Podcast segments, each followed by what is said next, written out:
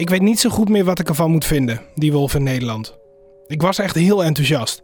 Als wolvenliefhebber zag ik het als een kans om de wolf in het wild te zien, eindelijk. Misschien zelfs in mijn eigen provincie. Inmiddels weet ik wel dat een wolf in het wild te zien niet gemakkelijk is. Want de mensen die een wolf in het wild hebben gezien, hebben gewoon veel geluk gehad. Het dier weet zich ontzettend goed schuil te houden. In oktober liep er zelfs een Duitse wolf door Overijssel die door niemand is gezien. Die zelfs zo onbekend is dat ze in Duitsland geen idee hebben welke wolf het was.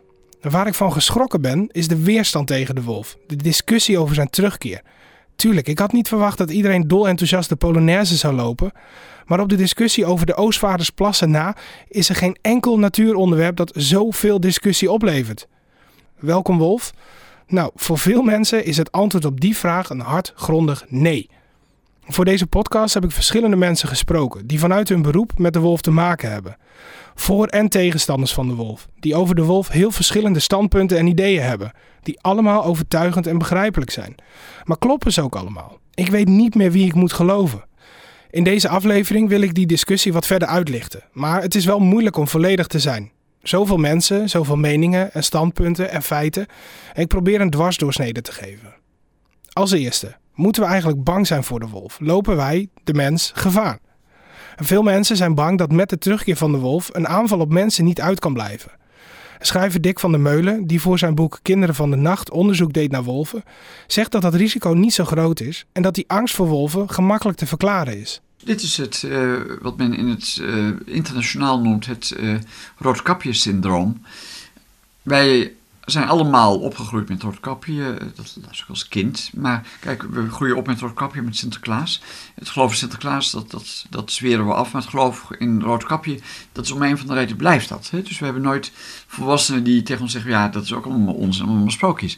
Dus dat, dat is eigenlijk het voornaamste. Gek is dat het in Nederland nog weer een soort boost heeft gekregen door Dr. P. Dr. P. heeft uh, dus die, die, die trojka gemaakt, dat lied, hè, wat kleine Piotr uh, als eerste voor de wolven gaat, enzovoort. Hè. Um, Dr. Anders P. heeft dat natuurlijk als één grote grap bedacht. Maar het is net alsof iedereen het gaat geloven. Hè? Alsof, Dr. P. een groot bioloog is, die dit allemaal, allemaal echt wist. Nee, het, het, is echt, eigenlijk is het nergens op gebaseerd, die aanvallen op mensen van wolven. Nee, ja, nou, nogmaals, het is natuurlijk een paar keer voorgekomen. Maar, nou, kijk, als je het dan hebt over aanvallen op wolven na de oorlog, hè, wereldwijd. Laat dat er eens een keer honderd zijn geweest. Kijk eens naar aanvallen van honden, mensen, alleen in Nederland. Per jaar. 2 miljoen. 2 miljoen, uh, en dat zijn nog al, alleen maar de, de beten die bij de dokter terechtkomen. Die, die, op een of andere nog worden uh, vastgelegd. Dus kortom, ja, waar heb je het over? Doden vallen er al helemaal niet bij, bij, bij aanvallen door wolven. Dus ja, het is echt onzin. Oké, okay, maar het gevoel van veiligheid, daar moet je niet te gemakkelijk aan voorbij gaan, zegt Bart Kemp van platform No Wolves. Ook al uh, is de kans klein dat het gebeurt, je gaat je, je kind niet door een bos laten fietsen waar een wolventerritoria zich gevestigd heeft naar school toe. Je gaat het risico niet nemen. Um, sowieso omdat je je kind maximale veiligheid wilt geven. En daarmee heeft het een, een inbreuk op, uh, op de leefomgeving van mensen. Maar is dat dan ook niet een kwestie van gewenning? Als het lang goed gaat en er gebeurt niks, dan kunnen mensen daar toch ook aan wennen en kunnen mensen toch ook, ook merken als het goed gaat. Dat ja, er gebeurt niets. Er gebeurt uh, in Europa en buiten Europa regelmatig wat. Het zijn vaak wolven met, met uh, nee, ook wolven. soms, soms hondsdolheid of toch gewend aan mensen omdat ze als pup of als welp ergens uh, met mensen in aanraking zijn geweest. Althans de verhalen die ik teruglees van, van aanvallen. Nou, ik denk als je de aanvallen wereldwijd gaat onderzoeken en die zijn onderzocht en die zijn gedocumenteerd, dan is er een gedeelte met rabies, mm -hmm. hondsdolheid en ook een flink gedeelte zonder. Nou, daarnaast is het zo, uh, als ik een, een, paar voorbeelden noem, um, in Noorwegen een jaar geleden of zo werd een kind gevolgd onderweg naar school op de fiets door een aantal wolven. Alleen die ervaring al zorgt ervoor dat zij nooit meer op de fiets naar school gaat. En die ouders gaan het risico niet nemen. Kijk, de voorbeelden zijn uh, te menigvuldig, te veel uit het verleden, waarbij het wel misging. Kijk, en die kans is klein, statistisch gezien. Maar dat wil niet zeggen dat de kans er niet is. Het is een onberekenbaar roofdier. Het is gewoon een wild dier en je weet niet wat hij gaat doen. Roel Corbet van Staatsbosbeheer is het ermee eens dat het gevoel van veiligheid niet onderschat moet worden. Maar je moet wel naar de feiten blijven kijken, want volgens Corbet wordt er te vaak zomaar wat geroepen. En zo krijg je dus op een gegeven ogenblik ook dat er gewoon over de schouder heen wordt gegooid. Ja, er zijn uh, uh, de laatste twintig jaar zoveel mensen gedood door wolven. Ja, dat is heel makkelijk. Maar kom met feiten, kom met omstandigheden die bewijsbaar zijn. En als je dus die gaat nazoeken, dan zijn het veel minder feiten. Ja. En dan ook nog soms waar een verklaring achter zit. Ja. Zo is er dus ook dat gevalletje in uh, Polen waar kinderen aangevallen zouden zijn um, door, uh, door een wolf. Men heeft dus die uh, wolf geschoten. En uit onderzoek bleek dat de afslijting en dergelijke van de poten van die aard was dat het leek alsof deze, dit dier in gevangenschap is gehouden. Oh. Dat kan een reden zijn, want die wolf was ook al vaker in die omgeving gesignaleerd. Die zou ook dus eerder dus die zou ook minder, gepakt. die zou ook minder schuw voor mensen zijn ja. geweest. Wat dus kan omdat hij dus in gevangenschap heeft geleefd. En het blijkt dat er dus daar in Polen en aan de Tsjechische en Slovaakse grens het wel eens vaker gebeurt, illegaal, dat men een paar jonge welpen uit een uh, hol haalt ja. en die in gevangenschap houdt. Mogelijk, en dan heb je het weer, je kunt het niet met zekerheid zeggen, maar er zijn een aantal feiten die erop wijzen dat dit dier dus een gevangen gehouden dier is geweest. Maar iedereen gaat ermee op de loop. En iedereen gaat er met zijn verhaal op de loop. De ene zegt van nee, het was. Nee, ik kan niet vaststellen dat het een uh, gevangen gehouden wolf is geweest. Nee, dat kan ik niet. Maar er zijn wel feiten die daarvoor spreken. Aan de andere kant kan ik dus ook niet zeggen dat een wilde wolf. Dat het niet wees... een wilde wolf is geweest. Ja. Maar kijk dus uh, goed naar alle feiten en omstandigheden voordat je een oordeel hebt. Een vraag die dus niet zo heel gemakkelijk te beantwoorden is. In de vorige aflevering ging het over wolven en schapen. De afgelopen jaren is het aantal schapen dat door wolven is gedood toegenomen. Flink ook, met in 2018 zo'n 150 schapen in heel Nederland. Veehouders zijn verplicht om hun dieren te beschermen en voor die bescherming tegen de wolf zijn er een aantal opties. Afrastering met stroom, kuddebewakingshonden of een nachtverblijf, wat voor schapen die op de heide lopen een oplossing kan zijn. Als je die bescherming goed regelt, gaat het aantal schapen dat door de wolf wordt gedood omlaag, is het idee. Over de maatregelen is nogal wat discussie. Bijvoorbeeld over de hoogte van die afrastering. Volgens bij 12, die namens de provincies natuurbeleid uitvoert, is een afrastering van 1,20 meter hoog met voldoende stroom genoeg om wolven weg te houden. Maar er zijn verhalen dat in Frankrijk wolven met gemak over zo'n hek heen springen. Glenn Lelyveld van Wolven in Nederland daarover. De wolven die Nederland bezoeken en koloniseren, dat zijn wolven uit de Duitse-Poolse populatie, gelukkig. In de Italiaans-Franse populatie is van alles misgegaan in het begin van de kolonisatie in Frankrijk.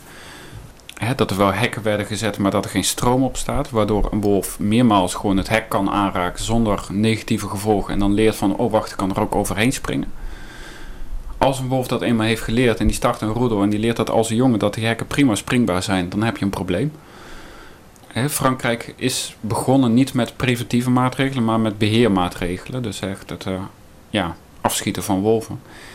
En dat heeft compleet gefaald. Inmiddels zijn ze nu ook overgestapt op het weer gebruiken van preventieve maatregelen.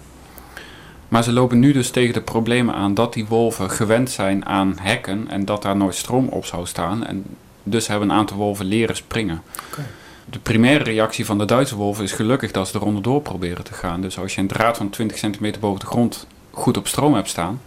en die wolf die krijgt de klap op zijn neus van je welste. dan laat hij dat hek wel met rust. Dirk Dekker van LTO Noord heeft weinig vertrouwen in zo'n hekwerk. Een stroomhekje van, van een uh, normale omheining, dat houdt een wolf niet tegen. Want de schapenomheining staat stroom op, hè? Ja. En dat is al een meter hoog. En dat zijn dan meestal drie, vier draden. Ja. Maar je ziet, er zijn ook plekken waar een wolf er gewoon onderdoor gegraven heeft al. Oké, dat, hebben jullie, dat, dat hebben jullie gezien, dat is... Ja. Uh, okay. ja. Naast twijfel over het nut van zo'n hekwerk hebben schapenhouders tijd en geld nodig om zo'n afrastering neer te zetten. Bart Kemp, zelf ook schapenhouder, heeft daar ervaring mee. Wij zelf met onze schapenhouderij krijgen regelmatig stukken grond aangeboden om even af te weiden. En in de winter hele grote stukken. Nou ja, ik heb eergisteren een perceeltje afgezet van anderhalve hectare. Die moet even afgeweid worden. En nu uh, ben ik daarop ingericht. Uh, heb ik dat in een uurtje voor elkaar. En dan rendeert het. Dan kan ik het net doen. Dan, dan hebben die schapen weer even te eten. Als het dubbel zoveel tijd zal zijn, dan uh, is het niet interessant. Want dan kost het gewoon te veel tijd. Kijk, ik kan er 30 schapen weiden. Die lopen daar drie weken. Ja. Nou ja, als ik een, een, een baal hooi koop, uh, dan, uh, dan red ik daar ook met die 30 schapen ongeveer drie weken. Die kost mij uh, 30 euro, 35 euro.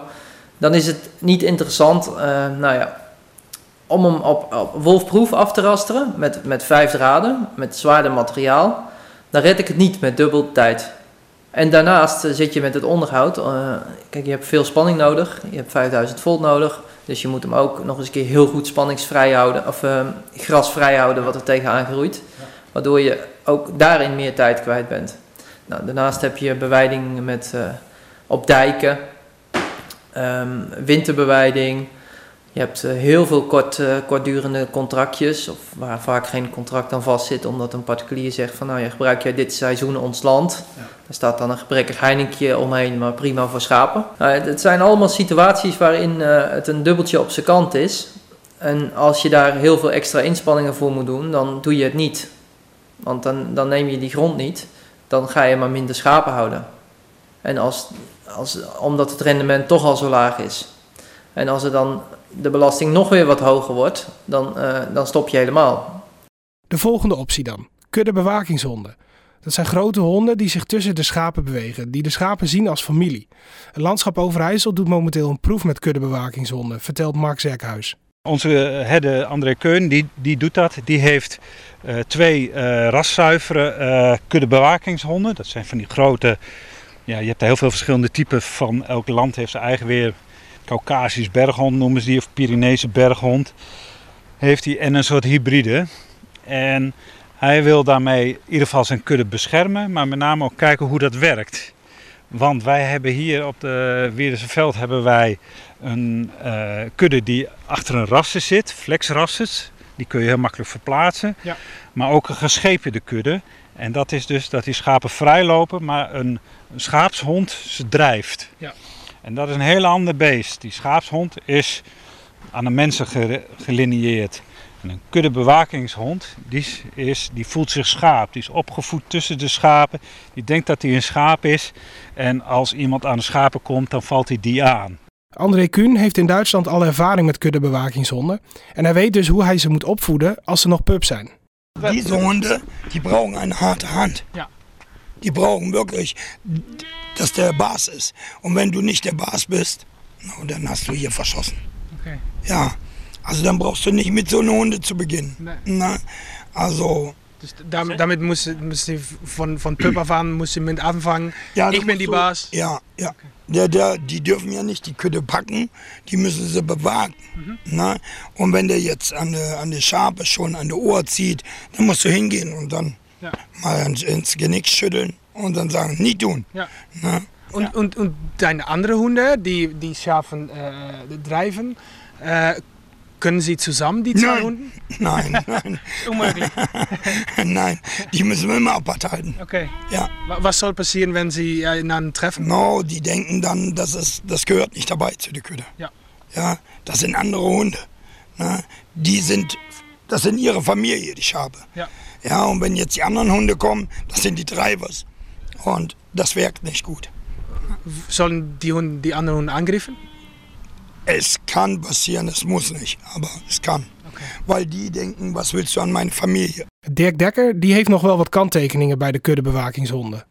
Ik heb van uh, een boer in Duitsland vernomen die twee van die honden aangeschaft had. Dat uh, wolven gewoon tussen die honden liepen.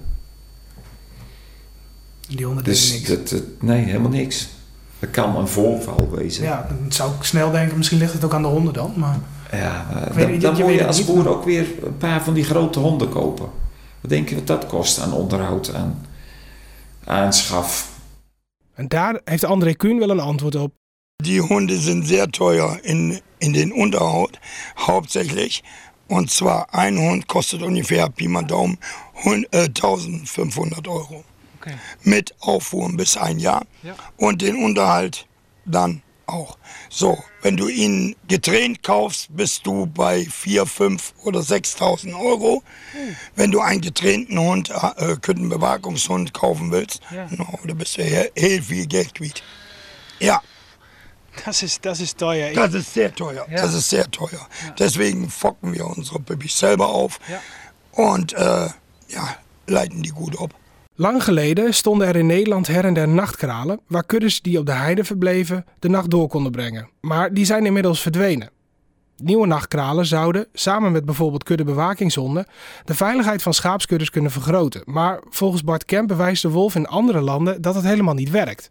In Zuidoost-Frankrijk, waar de grootste wolventerritoria zijn in Frankrijk, daar is inmiddels 92% van de aanvallen is op beschermde kuddes. Door kuddebewakingshonden en andere maatregelen. De hekken. Nou, dat is gewoon, ja, niet alleen hekken, ook aanwezigheid van de herder in de Pyreneeën. Ja. Dus, uh, en s'nachts worden ze vaak opgestraald in, in nachtkralen met, uh, met goede rasters of in, in kooien. En ook daar worden ze gepakt? Ja, 92% van de gevallen is uh, onder beschermde dieren. Ja. Politici, belangenverenigingen en veehouders willen dat er een maximum wordt gesteld aan het aantal wolven dat in Nederland mag leven. Het aantal zou dan bijvoorbeeld door afschieten moeten worden beheerd. En daar ben ik absoluut geen voorstander van, want persoonlijk vind ik afschieten van wolven een laf idee. ik kan me ergens wel voorstellen dat mensen die echt overlast hebben van de wolf het wel een goed idee vinden. Volgens Dirk Dekker is het maken van zo'n beheerplan ook helemaal niet moeilijk. Gewoon de jagers afschotvergunning geven. En, en wel uh, niet maar zo elke jager zeggen je mag elke wolf voor je geweer afschieten. Nee, maak een plan. Zoveel kunnen er leven, berekeningen eronder, onderzoeken doen, onderbouwen. En dan uh, zullen we wel zien of we met dat plan kunnen instemmen of dat we daar beroep tegen gaan instellen. Ja. Maar goed, dan krijg je een gedragen besluit. En dan heeft iedereen mee kunnen denken. en dan, misschien moeten we het dan bijstellen over een paar jaar, dat kan. Ja.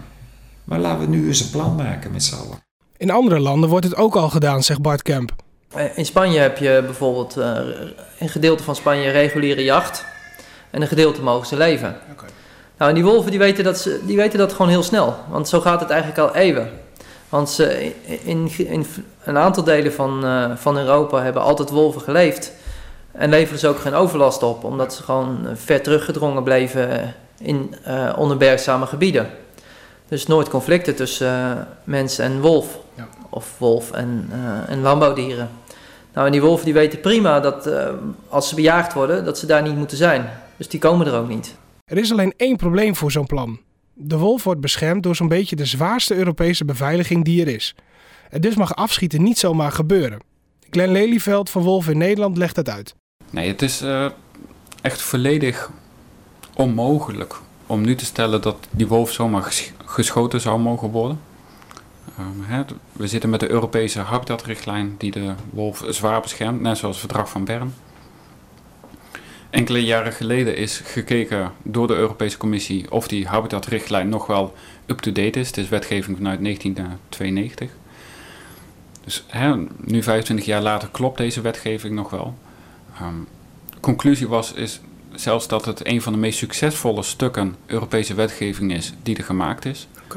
Dat er niks aan getornd mag worden. Dus hè, als na 25 jaar zo'n update komt waaruit blijkt dat het uh, helemaal fit for purpose is, dan uh, verwacht ik niet op korte termijn dat daar aan getornd gaat worden. Nee, nee dus zo'n zo'n verzoek, zo'n poging, uh, zie je dat dan meer als een uh, publiciteitsstunt? Of is dat dan te kort door de bocht? Ik weet niet wat het doel ervan is geweest. Het kan best zijn dat mensen echt een intrinsieke overtuiging hebben dat die wolf gewoon niet in de maatschappij thuis hoort. Maar het, het, het voelt vaak een beetje aan inderdaad als een beetje, ja, makkelijk scoren bij bepaalde groepen. Ja. Op dit moment mag in Nederland alleen een wolf worden doodgeschoten als hij zich gevaarlijk gedraagt richting mensen of honden. Het doden van schapen en andere dieren is dus geen reden om de wolf te doden. Hoe kan het toch dat de discussie rond de wolf zo gepolariseerd is? Ook hier zijn weer meerdere verklaringen voor, maar twee antwoorden die ik de afgelopen tijd heb gehoord vatten het voor mij wel goed samen. Eerst Bart Kemp. Hoe kan het dat de discussie zo hevig is? Ik denk dat je dat veel in de discussie gebaseerd is op, uh, op meningen en niet op feiten. Als je het over mensen hebt, is het naar mijn idee uh, statistisch gezien een feit dat het risico zeer klein is, maar aanwezig.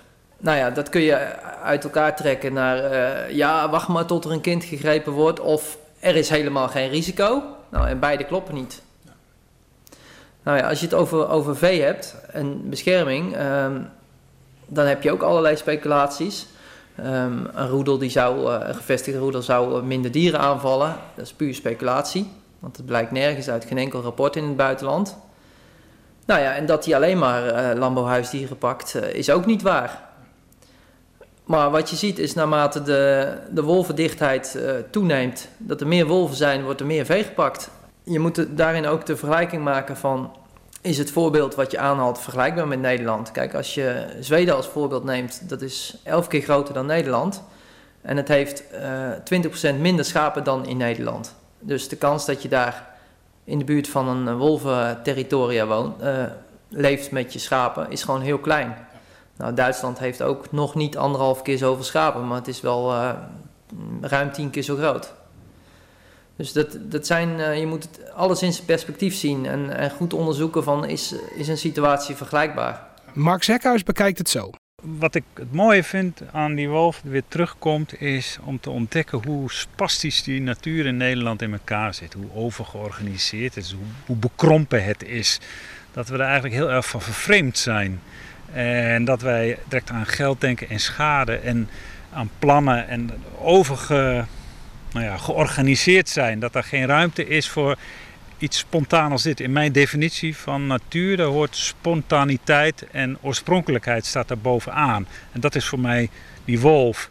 En als je ziet dat er iets spontaan gebeurt en, en uh, nou ja, uh, oorspronkelijks terugkomt, dan zie je dat we weer in een kramp en dat het helemaal misgaat. En dat, we kunnen dat niet meer.